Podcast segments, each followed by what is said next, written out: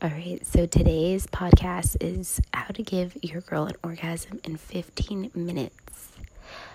Bring it. Okay, so invest in like three minutes at like kissing, like really get into it, like kiss a little bit, you know, feel around.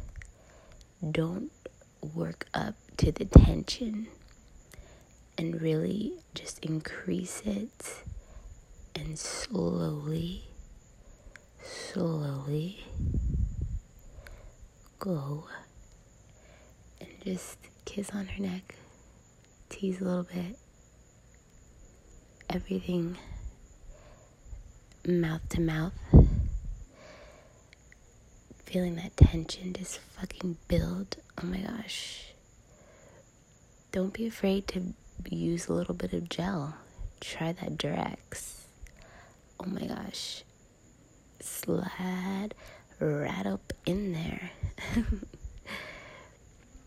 Try some toys, tease, role play, have fun, and make sure at the end of the at the end of it all, the most important thing is is to make sure that she comes.